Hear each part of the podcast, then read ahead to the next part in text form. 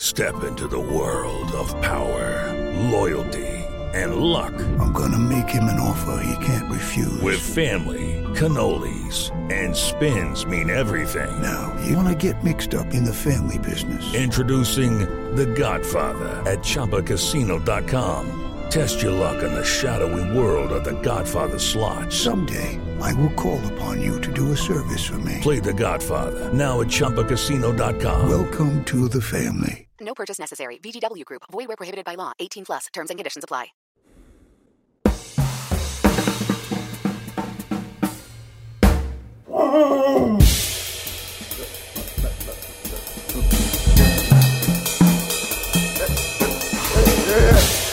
Ladies and gentlemen, uh, Can I please have your attention? we have a great show for you tonight.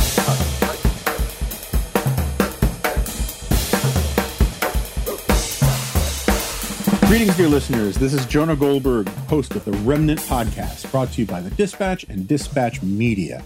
Come to the dispatch.com to get all the good stuff and um uh and be part of this growing wonderful thing that we are trying to do. Um so where to begin? Uh just finished the G file.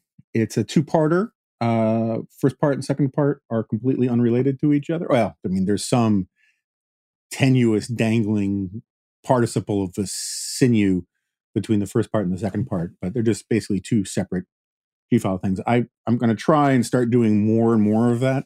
You know the original g file started as a blog in late 98 i want to say and it used to be just sort of small items bloggy style and then it veered into long ranty essay type things and then back to bloggy style and i feel like i've been going too long on the essay side of it um maybe that's because the times lent to it and i have to say i've been telling steve we've been talking about this you know part of the business model of the dispatch is we don't chase clicks right? Traffic i mean traffic matters but traffic matters as an indicator of engagement an indicator of who we might be able to convince to subscribe to our newsletters and become a member of our community and come to our events and participate in our other things and all that. But unlike most of the websites that you go to, the good ones and the bad ones, um, because we don't run ads, uh, we don't really care about traffic the way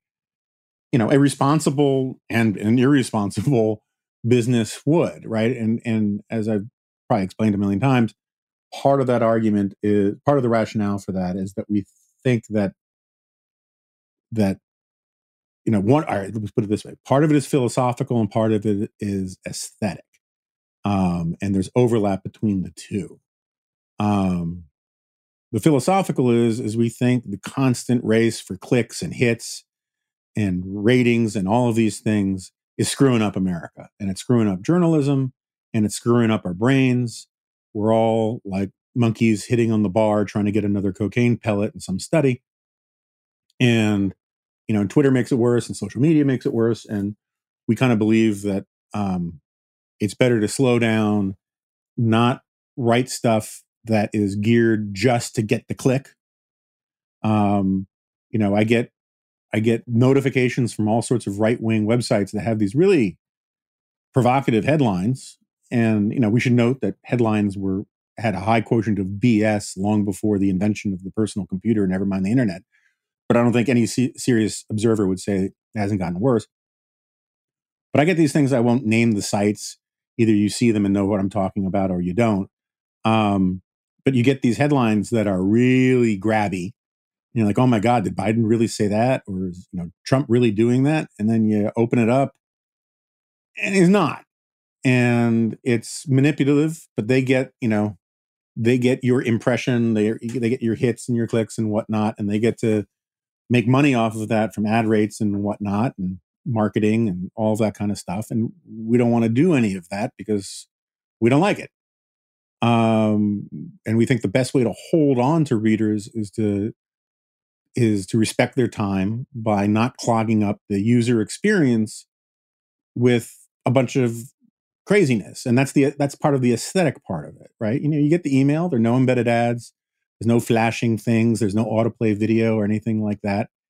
And, you know, Steve philosophically is much more committed than I am to this idea that the clickbait advertising model, traffic model is inherently corrupting. And while I agree with him, you know, I also have some confidence in, in our ability to fend off, you know, the, corruption of filthy lucre from advertisers and sponsors and whatnot and still be honest.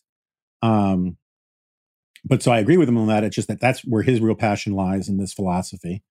And where I'm more passionate is that I just I hate the user experience of being bombarded with stuff I don't want to see, not knowing how to close some window, some you know, all the autoplay video crap. Um, if you watch Game of Thrones, there's a great scene. I think at the end of season, maybe at the beginning of season three or the end of season two. Anyway, it's where Reek, um, or he's not Reek then, he's still Theon Greyjoy, is controlling the um, uh, is controlling Winterfell, but they're surrounded by soldiers and they're blowing, and it's sort of classic siege mentality, psychological warfare.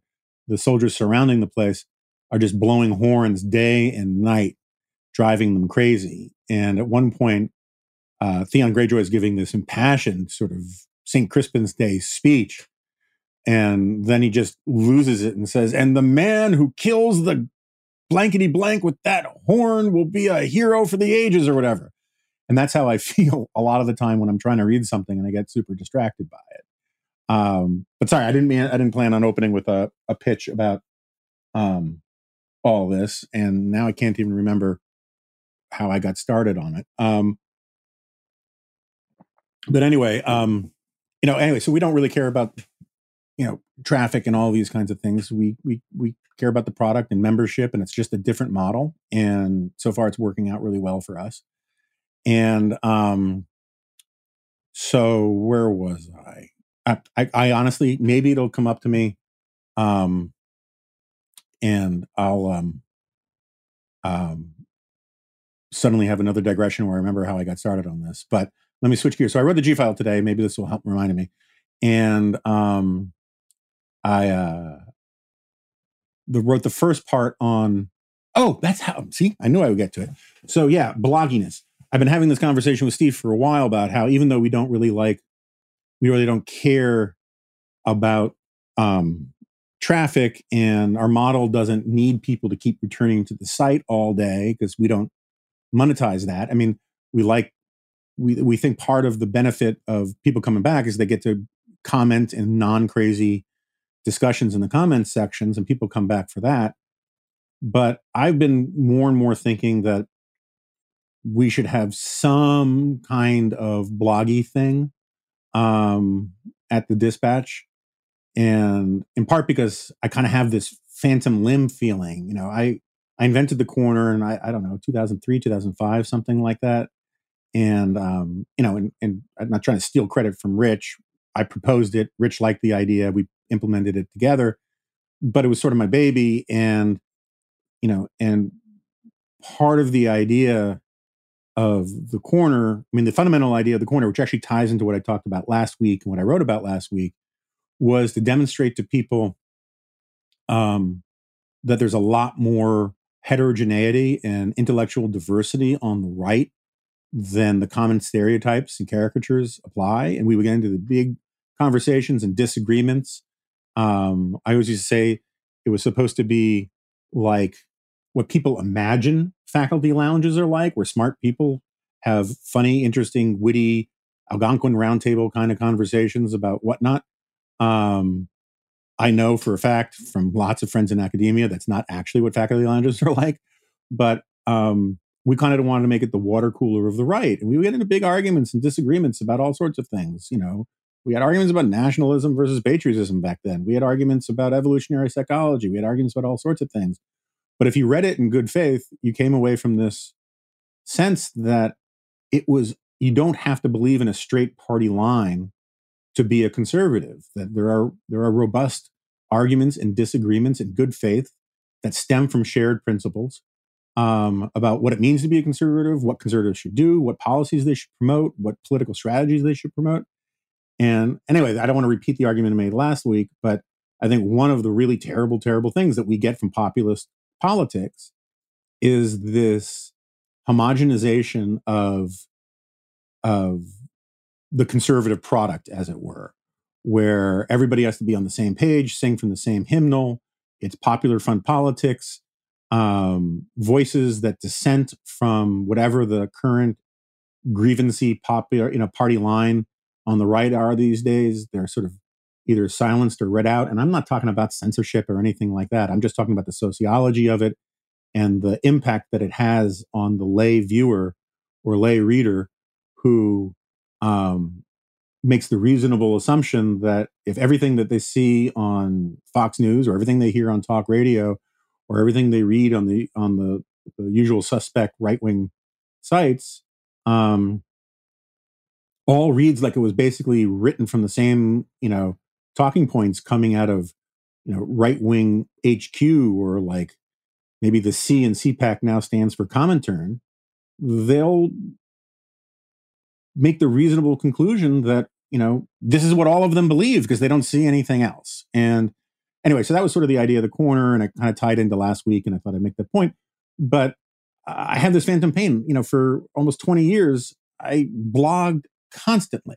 You know, I on a normal week, not counting books, right? I probably wrote five or 6,000 words. And I often have this feeling like when there are little things that come up that I see on TV or that I read in the paper, um, that I would love to just cram out 600 words or 300 words um, on it that don't really have the shelf life to stay in, um, to, to hang around uh, for the G file and they're not quite right for a column. And I got no place to put that stuff.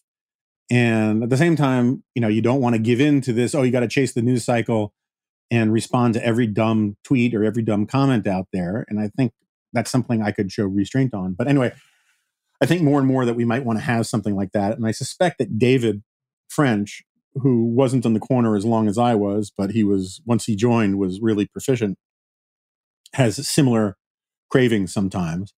And I think we could get a good kind of, you know, sort of like a public Slack channel thing going that would be good for fostering community. And maybe we'd have it only for viewable, only for members of the community or not. I don't know. But anyway, it's an idea. If people think it's a bad idea, please let me know. But also let me know why. um, and if you think it's a good idea, uh, please let me know and let me know why. Anyway, that said, um, back to the G file. So the first half of the G file, uh, uh, true story. I was in the supermarket uh, last night after walking the dogs. I left the dogs in the car, and I was. I thought I'd listen to the episode of the Bulwark where my friends Tim Miller and and Charlie Sykes had a gloatathon. I mean, it was a full let's play bunch of songs, hey hey, bye bye, you know that kind of stuff um, throughout it, and they were really having a grand time dunking on people. I think dunking on some people unfairly I think Charlie's basically wrong about most of National Review, um, or at least he's he's on the side of slightly unfair to most of National Review. I mean, if he wants to dunk on Victor Davis Hanson, I, I, will not get in his way. But um, I, I, think painting with a broad brush about quote unquote National Review when you might actually have complaints about Conrad Black, but not Ramesh Ponnuru, is kind of unfair. And I'll just plead totally guilty to the fact that I am still, I still consider myself part of that family. And, you know, as much as happy as I am with the dispatch and how much I really want it to thrive, um, I still get knee jerk defensive when people go after it. But anyway, I don't blame Charlie Sykes and Tim Miller for dancing in the end zone. I get it. Um, you know, Charlie lost a radio show over Donald Trump. You know, Tim Miller basically left the Republican Party. Um, I don't agree with every way, every jot and tittle about how they've handled the Trump years, and I know they don't agree with everything I've done it, but I, you know, I still like them. Um, but I was listening to them gloat, and then I read Kevin, and I'd read earlier in the day Kevin Williamson's um, really great, you know, witless ape rides a helicopter piece, um, where he really did spike the football in the end zone and then um, uh, drove it through the inner core of the planet. Um, and it dawned on me that I hadn't done that. And um, if you had told me two years ago, a year ago, maybe even six months ago, that these events were going to play out as they were, and I wouldn't spike the football, um, I would have said you're crazy because that's just great column fodder. Um, but I haven't done it. Now, I should note as I, as I write today, there are lots of people who tell me that all I'm doing is gloating, and I, I you know, I, I think people overdo this psychoanalysis of people thing, but that tells me more about their state of mind than mine, because I know I'm, you know, I, I, I'm pretty knowledgeable about my own inner states. I'm not saying I have perfect knowledge of my own motivations and everything. Um, but I'm more expert on it than just about, well, everybody else on the planet. And I know I haven't written anything where I was just going full tilt gloaty.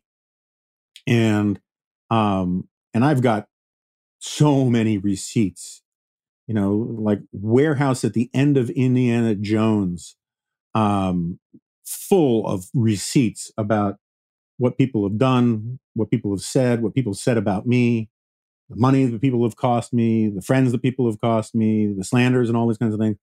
And there's a part of me that would love to do like the Jim Carrey in um, Pet Detective, where he solves the case and then he does, Can you feel that? Um, and point out that my predictions that character is destiny have been proven to be absolutely accurate. Um, but again, I haven't done that. I mean, I'm, I'm doing it a little bit now. I agree. That's just sort of the sly meta sugar that makes the medicine go down here. But um, I hadn't done it full full throatedly, and I didn't really do it today. Although, again, I imply that I have every right to um, gloat. Um, and it was interesting to me that I hadn't done it. It was sort of like this epiphany at the supermarket, and part of it was like, "Oh no, I've missed my shot." It just feels gratuitous and old now. But it dawned on me that that really wasn't it.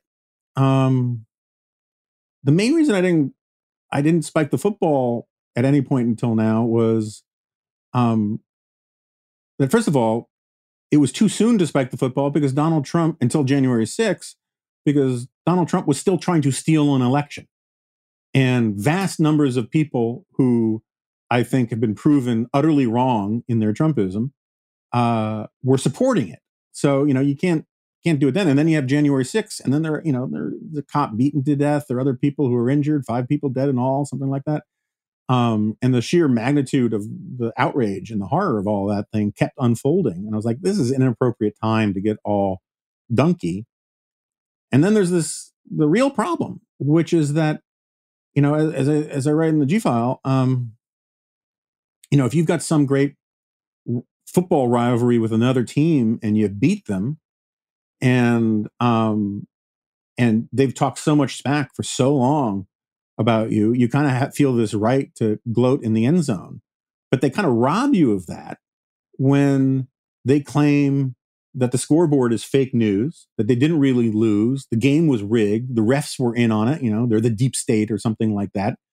And in fact, and then they automatically pretend that they're the victims because uh, you're criticizing them for not acknowledging that they lost fair and square, um, for not accepting their role in uh, supporting or apologizing for inviting the fans to come down and wreck the stadium to prevent the game from ending. Um, and it's a real problem. You know, it's it's in in past elections when one party loses after making a big bet on how to win an election and they get proven wrong they do they have some introspection you know i mean the famous examples in 2012 with the autopsy which nobody listened to uh, but there's also a long history which for complicated reasons i actually know quite a bit about um, in the democratic party because my first boss when i came to washington was this guy ben wattenberg who was you know he liked to in his bio he liked to boast that he was ronald reagan's favorite democrat and that was a slight embellishment of the actual quote, but close enough. He was a sort of a proud neoconservative Scoop Jackson Democrat. And he um, had been part of the movement in the Democratic Party since the late 60s, where, you know, in the late 60s, he was a speechwriter for LBJ. Ben was very much sort of an LBJ liberal on things like Social Security and Medicare, and he never changed on any of that stuff.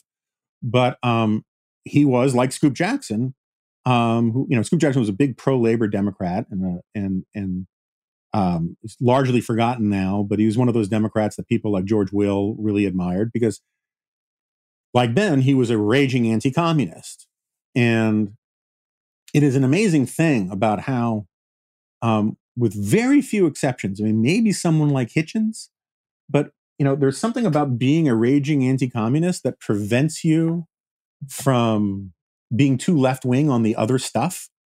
Um, and so, yeah, Ben was sort of a mainstream LBJ liberal on on the welfare state and that kind of stuff for a long time. But his anti-communism was kind of like one of those uh, stakes you put in the ground to tether your dog. I never use them, but you know what I'm talking about. That that sort of chains the gro- dog to the ground and and limits the range of motion that he that he could have. And anyway, he was part of what was called the Coalition for a Democratic Majority. I believe the original members of it, um, well, there's this guy, Irv Duggan, who nobody remembers, but it's kind of a big deal in his time. Uh, but uh, Richard Perle was part of it.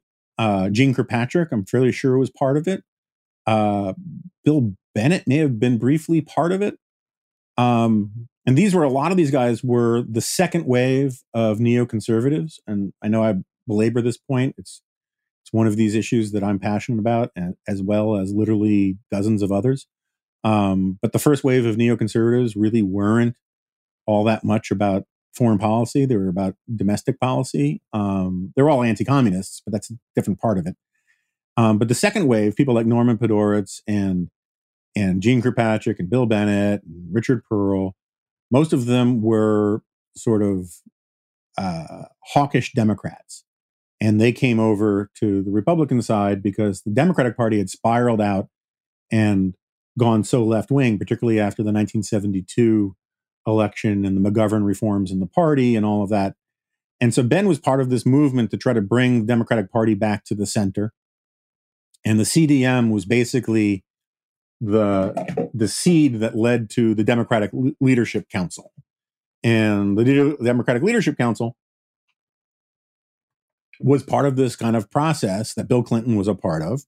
Um, you know, you can say what you will about Bill Clinton. He really did understand American politics quite well, and he understood that whatever was in his heart, his, his heart of hearts, that actually getting elected as a Mondale Democrat or as a McGo- never mind a McGovern Democrat to the presidency was almost impossible. Remember, Bill Clinton was the first president to hold the presidency for two terms, first Democratic president to hold it for two terms since I believe FDR, and um, and he campaigned as a different kind of Democrat.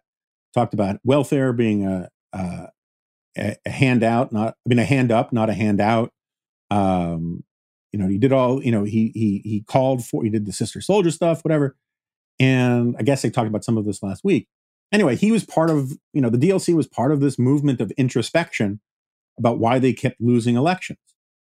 And so you just, my point is, you would think after 2020, after Donald Trump being the first president since Herbert Hoover to lose the presidency after one term, as well as the House and the Senate, that Republicans would engage in some introspection and that conservatives in particular would be leading that conversation. And instead, all we hear is this you know, I'm not, I don't mean from everybody. I want to get to the people who this doesn't include in a second, but from you know, from Bill Bennett, from the primetime guys at Fox, from uh, the Jesse Watters crowd, Mark Levin, Rush Limbaugh. Um, they go straight to victimization, and you know, and some of them go straight to claims that it is offensive to talk about how Trump did anything impeachable, that Trump did anything wrong, that Trump even lost for some of these people is considered to be you know, an offensive, ununifying uh, statement. And it's kind of amazing how quickly being bitter and victimized and disgruntled from the 2020 election um, has sort of mapped itself over vast swaths of the right as a kind of identity politics. You know, you're not supposed to use certain offensive words around racial minorities or around Jews or whatever And all of a sudden, to listen to some of these people, you're not allowed to talk about why Trump should be impeached because it's offensive, it's divisive, it, it's triggering. I mean, to listen to Lindsey Graham, you would think that you know people are born wearing MAGA hats and that it is somehow akin to racism to just simply offer facts about the state of things, including the fact that Trump cost the elections in both the Senate elections, basically in both Arizona and in um uh in in Georgia. You know, it's funny. I was talking to a somebody from from Arizona the other day who's deep into politics stuff, and he was telling me, you know, look, do I think that um that uh every Arizona Republican loved John McCain? Absolutely not. Um, far from it. Uh, but you read, you know, Cindy McCain's letter where she points out that the last two Republicans to win statewide were John McCain and Doug Ducey. Um, and you note that Donald Trump just dumped on, you know, a dead war hero. You know, and he was like, do I believe there are, I don't know, 10, 15,000 voters in Arizona, Republican, gettable Republican voters who considered that to be just a bridge too far and just stayed home or didn't vote or voted for um, Biden? Sure, that seems utterly plausible.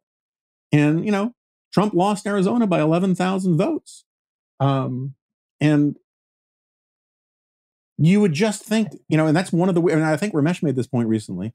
The siege of January 6th has completely erased, for some people, the need or the desire to even have just a frank, forget an official autopsy. We're never going to get that with, you know, the, the Ronna McDaniel hack who's going to be running the, continue to run the GOP, which I just think is such a sign of unseriousness. It boggles my mind. Um, we're never going to get like a serious autopsy about why we lost the election because it will be a foregone conclusion that you are not allowed to place any blame on Donald Trump. But that's a conversation that you kind of need to have. You need an after action report where you look squarely at the facts and you're asking yourself why this happened. And we haven't had that because instead, big chunks of the right have just segued into straight, you know, victimology BS. So anyway, that was sort of the first half of it. The second half of the G file was about the filibuster and this you know this idea which comes back like a herpes flare up whenever democrats get the idea that the filibuster is stopping them from you know reaching brigadoon um, that the filibuster is racist. And i don't want to get deep in the weeds of all this but i did say in the g file that i might talk about one aspect of it. I made make look the filibuster is not racist. Was it used by racists uh, particularly people like strom thurmond in 1957 sure absolutely but it existed prior to Strom Thurmond. It existed prior to John Calhoun, which a lot of people want to say is the originator of the filibuster. It in mm-hmm. fact originated as some sort of weird parliamentary um, goof precipitated by Aaron Burr. Um, anyway, you can read about the G, that in the G file. My point is, is that um, I make this, I made this point that you can't argue that let me let, let's put it this way. Let's say, for the sake of argument, the filibuster was invented by segregationists to protect Jim Crow or invented by slaveholders to protect slavery. Let's just say the hard, most extreme version of this stuff were true. Sort of like, let's pretend if the most extreme version of that nonsense that slave patrols um, were the were the, the the foundation of policing in America, which is not true. Um, uh, let's just assume that's true. You know, so let's say that you know police didn't exist in America anywhere in America and would not have existed anywhere in America were it not for slave patrols forming little militias to hunt down fugitive slaves. And so, therefore, the roots of policing in America are 100% rooted in white supremacy and, and racism. Does that really mean that like the police department today in 2021 in Kenosha, Wisconsin is racist? You know, is the fruit of the poison tree so toxic that two centuries later you can't have policing because policing was invented by racists, which again, it wasn't. You know, I mean, they had police in ancient Rome, uh, you know, racism didn't really enter into it. Uh, they had police departments in Britain going back a few centuries. It wasn't about racism, but you know, and so the same point applies to the filibuster. It wasn't founded to protect racism. It's not inherently a racist thing. But even if it were, does that mean the Democrats were racist last summer when they threatened to use the filibuster to block uh, Tim Scott's police reform bill? Bill, you know, this black senator wanted to do something. He had a good bill on police reform, and the Democrats killed it by threatening to filibuster it and or almost I, I, I can't remember the exact John tittle, but they definitely threatened to filibuster it. Does that make all the Democrats racist? Of course not. And so anyway, to make this point, one of the points I made, which I've talked about here before, was that you know one of the fascinating things about the minimum wage in America is that it really took fire in the progressive era as a racist idea, as a racist and eugenic idea.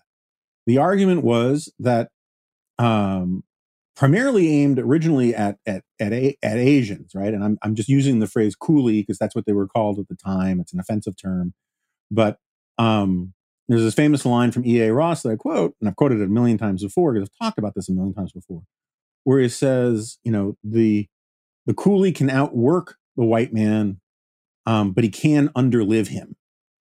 The point being that since their quality of life and their standard of living was so low, they could afford to make much less money than decent, hardworking Teutonic white workers.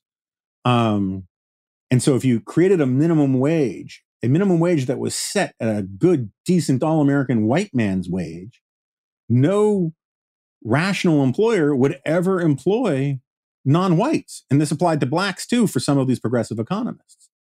Um, it had, you know, it the whole idea was to have a eugenic um, or a dis, you know, or now a eugenic effect. I was going to say dysgenic. That's a different thing.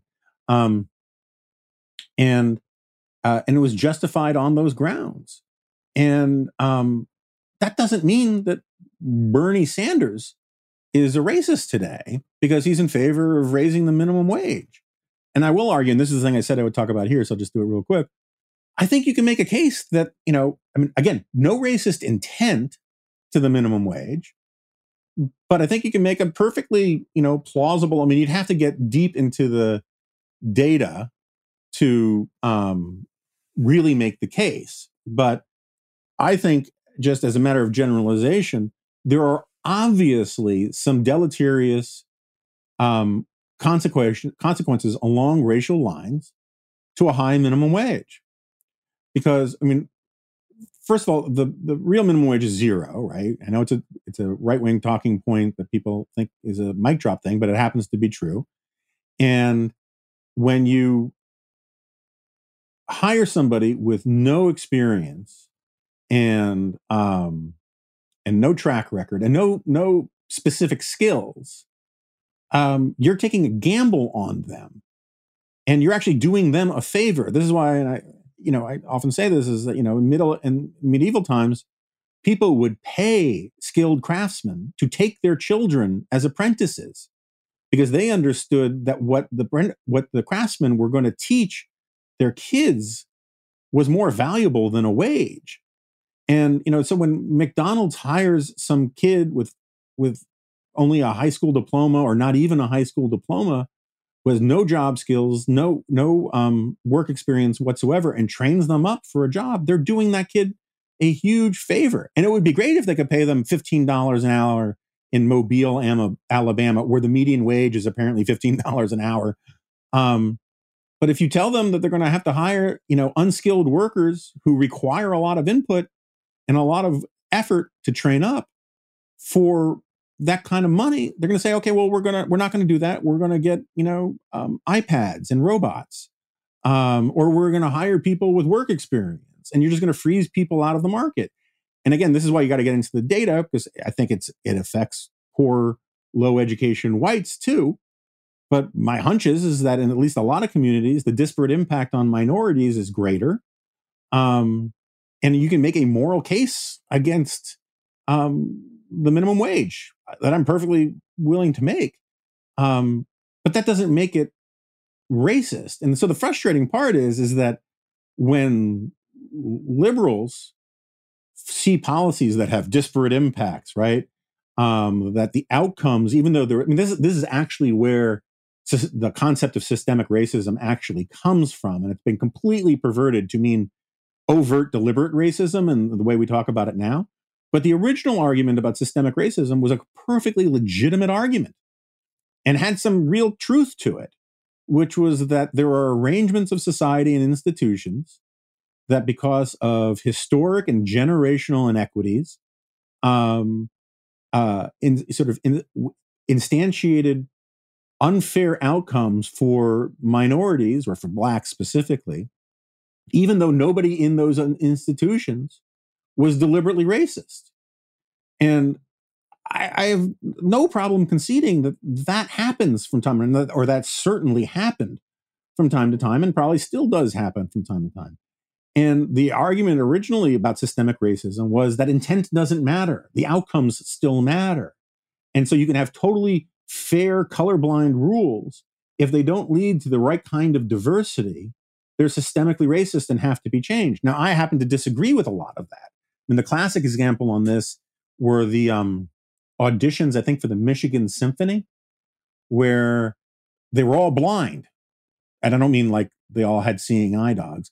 I mean that the everybody who auditioned did it from behind a curtain so that the judges couldn't tell if you were black or white, male or female, Asian or or or whatever. Um, they judge you basic entirely on the sound that you produced from your instrument.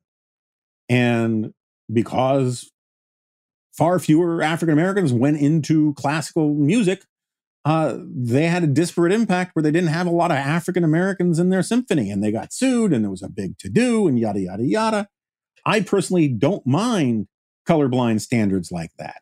Um, I think that that that's part of you know the right kind of definition of meritocracy.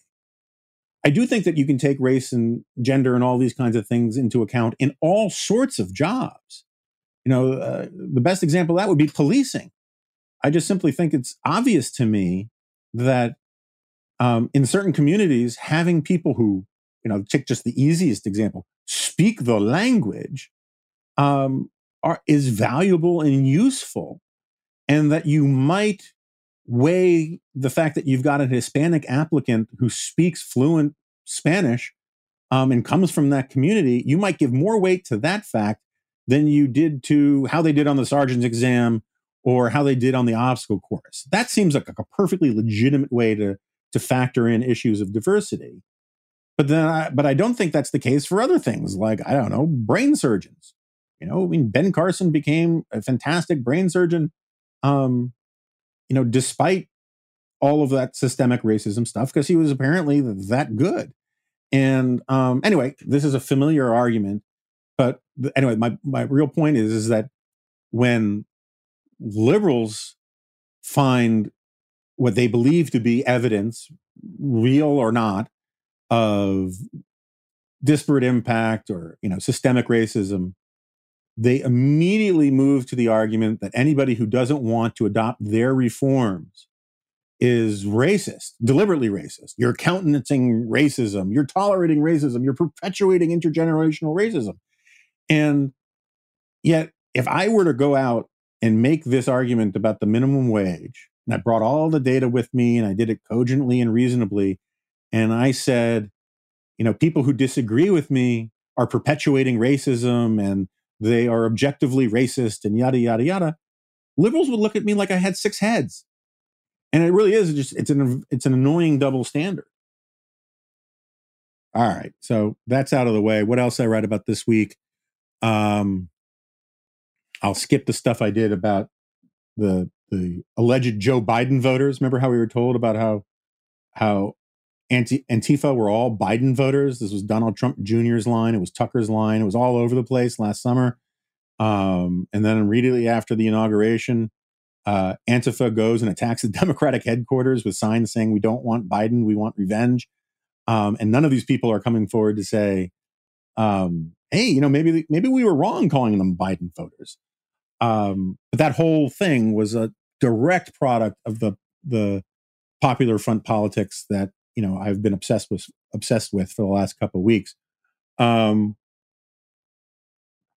Oh, I should talk about this for just two seconds. Um, Hunter Baker, who I don't know personally, and I'm only passingly familiar with, he wrote an interesting piece um, apologizing uh, to quote unquote never Trumpers, and he included me in that. And I won't get into the whole am I or am I not a never Trumper thing again. It was called When pra- Pragmatic Politics Goes Bad An Apology to the name- Never Trumpers. Um, and he names me, he names David.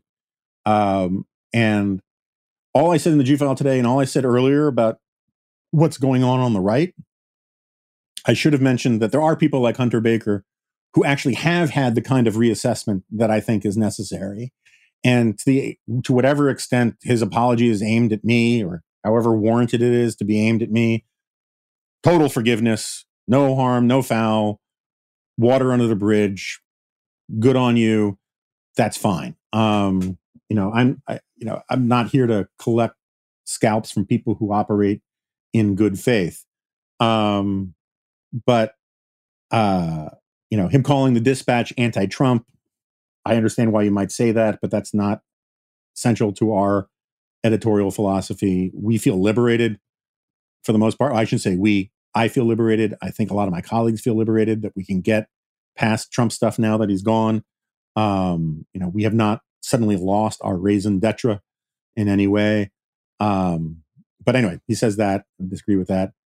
Then he says this thing. He says, Baker writes that the never Trumpers, who never seem to stop issuing their warnings and critiques, struck me as psychologically and emotionally weak with porcelain fragile sensibilities. It turns out their instincts were significantly better than my own. And then he goes on to say, let me see if I have this quote. Um, I don't have it. Oh yeah, he says he saw he thought that the conservatives who wouldn't vote for Trump were quote moral free riders. They wouldn't sully themselves by voting for him, but they would benefit from many of his policies. And I, I think these two ideas are really kind of fascinating to me and telling about how the sort of we're from Mars, you're from Venus kind of thing emerged on the right.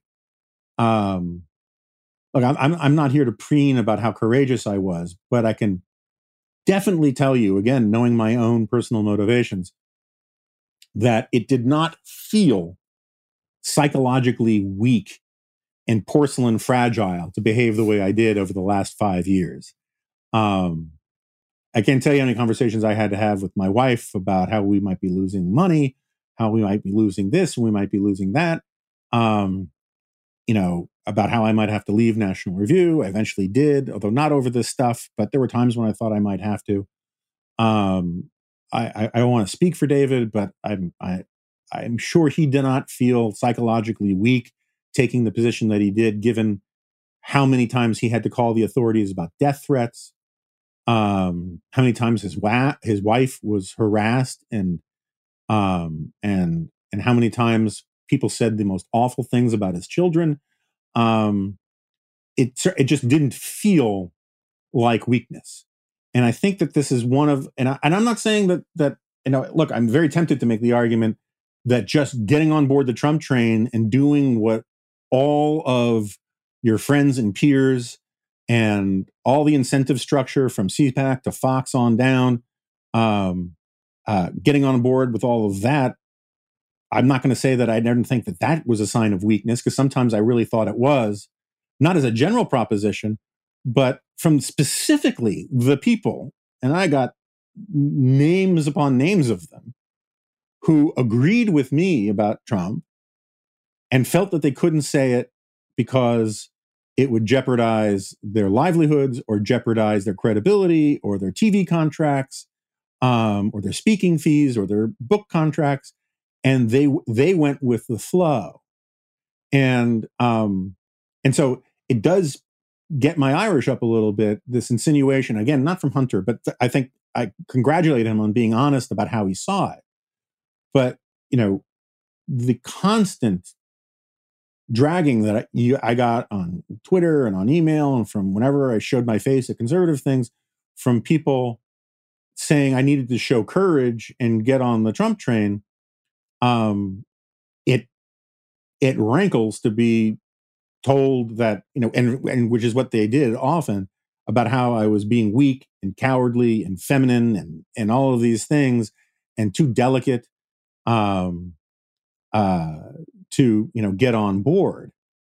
But I also think it's just sort of telling about the sort of the tribal mentality that you get if you define the enemy as the left or the communists or the socialists or the Democrats or whatever, or just the Trump haters, however you want to do that, if you define them as the enemy, then and that you and you're you've convinced yourself because really irresponsible figures like Rush Limbaugh and uh, and Michael Anton have perpetuated the and Sean Hannity have perpetuated the idea that America is doomed unless you get on board, show courage and get on board, then you can understand why you would see people like me as like being, you know, draft dodgers in this great metaphysical structure struggle to save America.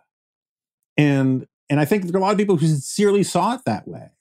And I think they're wrong for reasons I talk about ad nauseum, but um, I think it's really an interesting um, sort of glimpse about how they rationalize things. Meanwhile, the way I, you know, the way I saw things was it was incredibly difficult to behave the way I did. And I look, and I look, I agree. Sometimes I thought it was at least funny, and sometimes fun to get this weird, strange new respect from you know liberals and be the house goy for talking honestly about Trump, you know, on NPR and all that kind of stuff. You know, uh, fine, I'll plead guilty to some of that, but it measuring the scales between that and um, the prices that I I faced, that I paid, or that I thought I was going to pay, um, by no means does that you know outweigh do do are those things do the no way does like you know having someone at the Washington Post say something nice about me outweigh what I felt like I was risking after more than 20 years working at National Review and being, you know, a conservative in good standing. Um, and uh, anyway, so it just it's it's an interesting insight. And so, like for me, the struggle wasn't feeling like I was gonna, you know, uh, give in to liberalism. It was, which I, I have to admit, some never Trump types did, you know, and Nicolle Wallace on MSNBC, the things she says you would be amazed to know she was ever a Republican. Same thing, you know, with Steve Schmidt and Jen Rubin, and at least Max Boot has done a bit of, a, of an inventory. He hasn't just flipped a switch. Um, um, but some of that stuff gone on, but it hasn't gone on with me. And then, so anyway, the other thing I think is interesting about this is this line about how people who criticize, he saw people who criticized Trump as moral free riders because we were benefiting from policies um, without paying the price of voting for him. And I just think there's a lot packed in there into how one views voting. Um, you know, and I've talked about this ad nauseum as well about how I just don't think voting is magic. Um, and it doesn't, you can vote for a horrible candidate that you know is horrible, and voting for him doesn't auto- automatically oblige you to lie about him not being horrible anymore. And if you voted for Trump as a lesser of two evils, um, that's fine. Uh, but then going forward, saying not only was he not a lesser of two evils, he wasn't even evil, he wasn't even bad. He was someone we need to celebrate as a titan of manhood, manhood and and statesman-like virtue. Um, that's something else entirely. And but I guess you know I think it's kind of funny, and maybe this speaks ill of me. I got to think about it a little bit more, but I don't think about public policy that way either. Uh, you know, sure, I vote to the extent I vote because um, I don't vote that much because I live in Washington D.C. Um, uh, but sure, I vote for the pol- for the politician I think who will deliver the policies that I want. You know, take Trump out of it you know, that's why I'm nominally a Republican is because it's the more conservative of the two parties. Um, and I do say nominally these days, but um, um, having grown up on the Upper West Side of Manhattan, you know, having never lived anywhere where I wasn't outnumbered nine to one, um, by you know politically uh the feeling like i actually benefit from policies one way or the other is really attenuated for me. I you know i, I vote for what i think is right and i support what i think is right and i don't support what i think is wrong and this idea that somehow um you know i was part of the tribe that was sharing in the mastodon, but I did no work um, to kill it or to to prep it or to cook it, um, and that makes me a moral free rider because I still get my mastodon. I, I just have to I have to tell you, like I never, th- I've just never thought about politics in those terms for me personally, because for my entire life, the politics I actually lived under the most were largely unchangeable um, by my voting. And you know and people who you know tend to work at places like national review or aei people who grew up on the upper west side of manhattan who are conservatives um their their politics are just at least i shouldn't say speak for anybody else but for me they're just much more abstract. They're much more about what i think is right and wrong and what i think will help other people not me maybe this is a sign of my privilege but it's just not how I think about it. And I just thought it was really, really kind of interesting. I do want to talk a, for a second about this magic thing. So I, I tweeted about this the other day. Um, I really hate this thing about how people talk about, you know, Donald Trump is my president or Donald Trump isn't my president. Um, or now they're saying, you know, Newt Gingrich wrote another asinine thing not long ago about how um, he's not my president. And um, I, I think it is just bizarre. And Charlie Cooke and I talked about this a little bit a few years ago, but um, you know, we would constantly get asked, "Why don't you support the president?" And I think Charlie, like me, I mean, he moved to Florida for taxes. I mean, he cares about public policy and how it affects his life and stuff, and also because he's one of these Brits who's um, who I think sustains himself more from photosynthesis than from food. But and if you had that choice, particularly living in England, you you you would take it if you could move to Florida. Um, but um, you know, this idea that because you voted for somebody that that means you must support them. Um, it's kind of this weird kind of like monarchical or aristocratic thinking. It's this kind of way of thinking that like my first allegiance must now be to the person I voted for. And that should determine how I talk or how I write or how I think. But it's it's crazier than that. When people talk about, you know, he's not my president, well, Joe Biden, whether you like him or not, and like I'm not a huge fan of Joe Biden, and I expect to be doing a lot of criticism of Joe Biden over the next four years. But um whether or not I think he's my president, he's the president. And part of the reason why I hate this my president thing is um, unless you work for the military or his campaign or for some part of the executive branch where you actually have to um, do what he says, uh, it's kind of weird to talk about my president. You know, I mean, like, he, the president of the United States is not the boss of me. The President of the United States is not the commander in chief of the United States of America. He's the commander in chief of the military. Um, he has no power to, you know, absent some national emergency or some weird legislation that I am unaware of. But as a general matter, the president of the United States is not cannot order me to go to bed.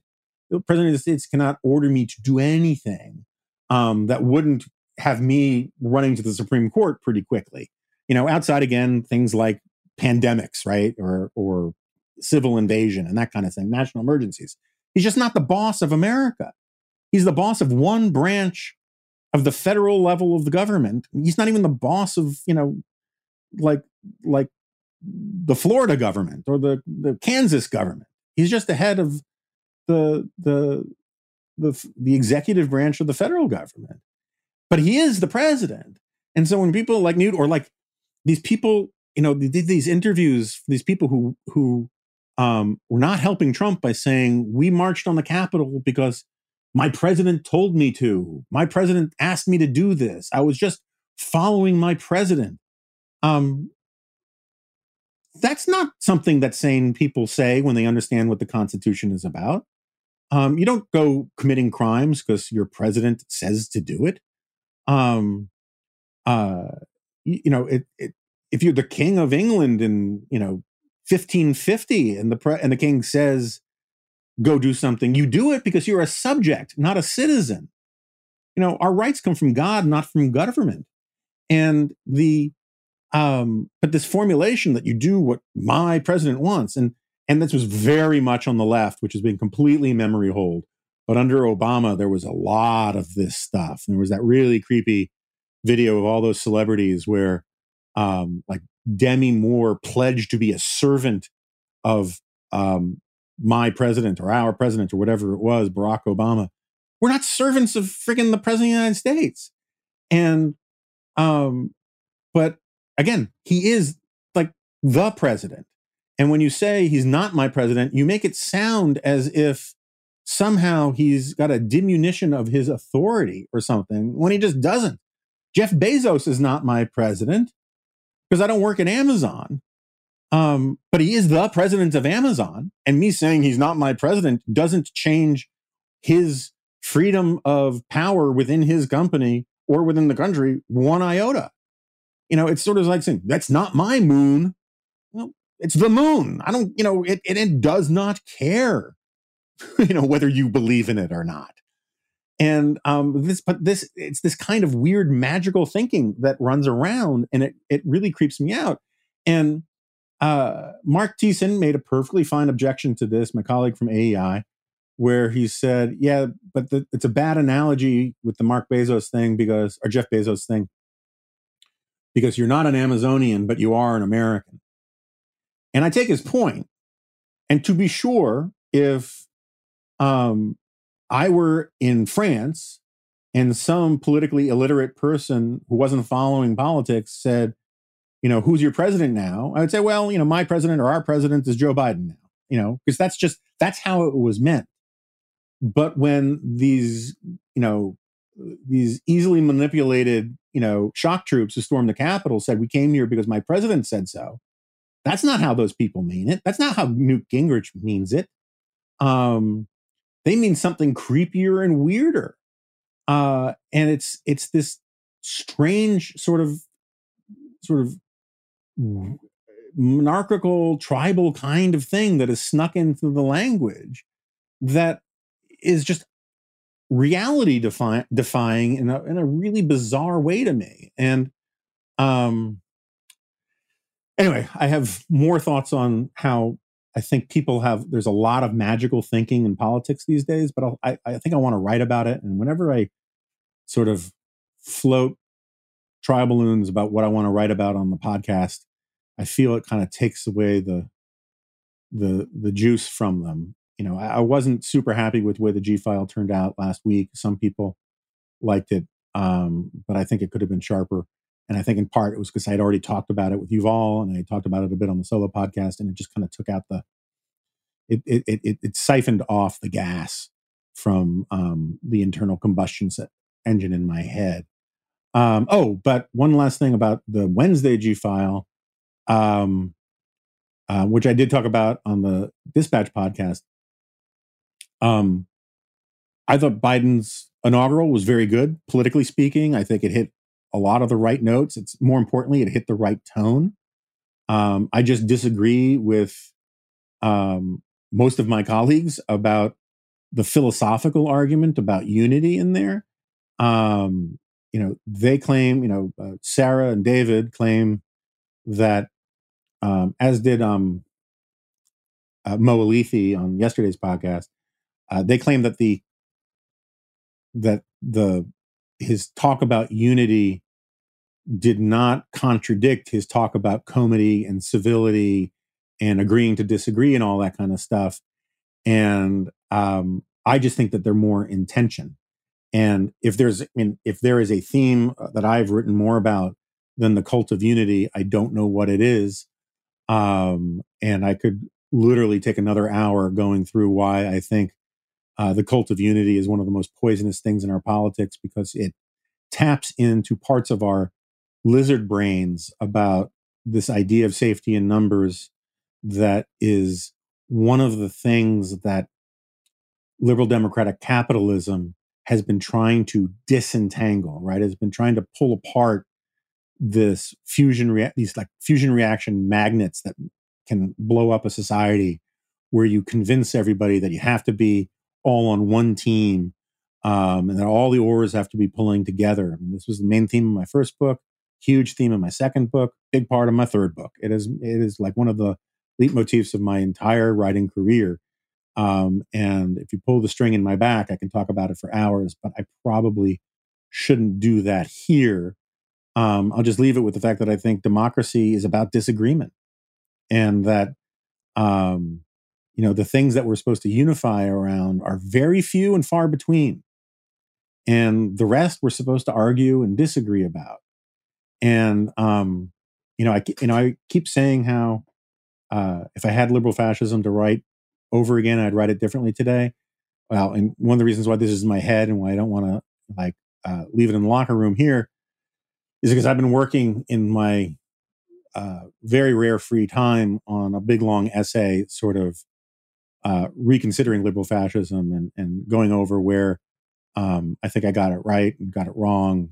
I mean, not getting into the abstruse um, historical stuff, um, in part because I have never seen anything that has really moved me off of the core argument of the first third half of the book. Um, but I think, particularly in the wake of what we saw um, on January 6th and what led to January 6th, um, I owe it to you know people who like that book. I owe it to myself. I owe it to readers um, to wrestle with what the Trump era says about that book and the argument in it. And so I'm working on something along about that. I haven't figured out where to place it. At one point, I talked to the Atlantic about doing something, but we didn't quite see eye to eye about it, and for reasons that wouldn't shock anybody. Um, and maybe I'll do it for the Dispatch. Maybe I'll talk to John Podhoretz about it. I don't know. Um, but it's it'll, it's definitely going to be long and um, and not for everybody. But I just feel like I have to lay down that marker, which I'm going to do at some point. Other than that, lots of exciting things are in the cards for the dispatch. Can't announce any of them now, but stay tuned. Um, we are um, really excited about sort of seizing this moment um, because we think, I'll just be honest with you. I mean, we're having these strategic meetings about whether or not we should stick to our original business plan of sort of being very small c conservative, slow and steady wins the race.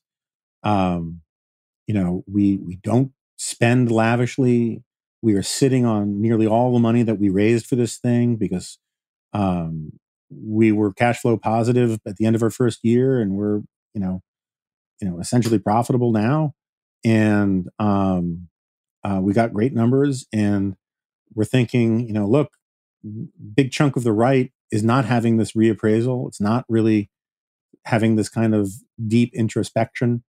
And we think that given how well the dispatch is done with membership and um, all the rest. That our theory about how big um, a niche, you know, and again, we're perf- the first people to admit it's a niche of people who are either conservative, on the center right, libertarian, who don't want to get on board the sort of grievance train and um, mass, you know, movement populism politics that is taking over so much of the right.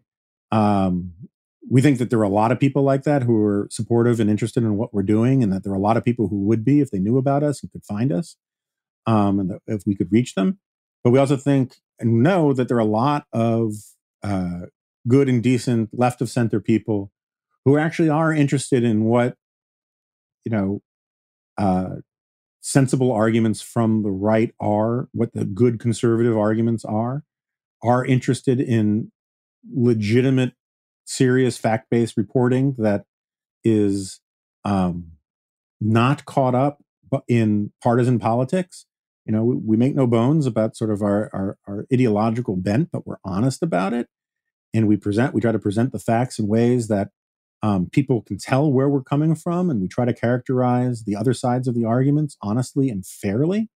And we think, and we know because we hear from them that there are a lot of liberals and progressives and center left people or whatever you want to call them who appreciate that and like that and and and want more of it and we think there are more of them out there that we could reach and convert into the community as well and we're trying to figure out ways to do that and one of the ways one of the easiest ways is for you guys to proselytize for us a little bit um, i completely understand that people got bigger things on their plates than you know than helping this little pirate skiff grow into a galleon and then a massive armada that bestrides the earth like a colossus. But you know, if you can help, that would be awesome. Uh, meanwhile, I'm almost giddy with excitement because my wife and daughter are finally coming home tomorrow. Although I'm terrified about how much cleaning I have to do before they get here, and um, and I got dogs upstairs who are desperate for me to take them out. So I'll probably just end here, but I will say if you only read the G file for the canine update or the animal update, there's a lengthy one, kind of a special one today in the G file. So maybe you should go check it out. Um, it is the tale of Chester. And with that, I'll see you next time.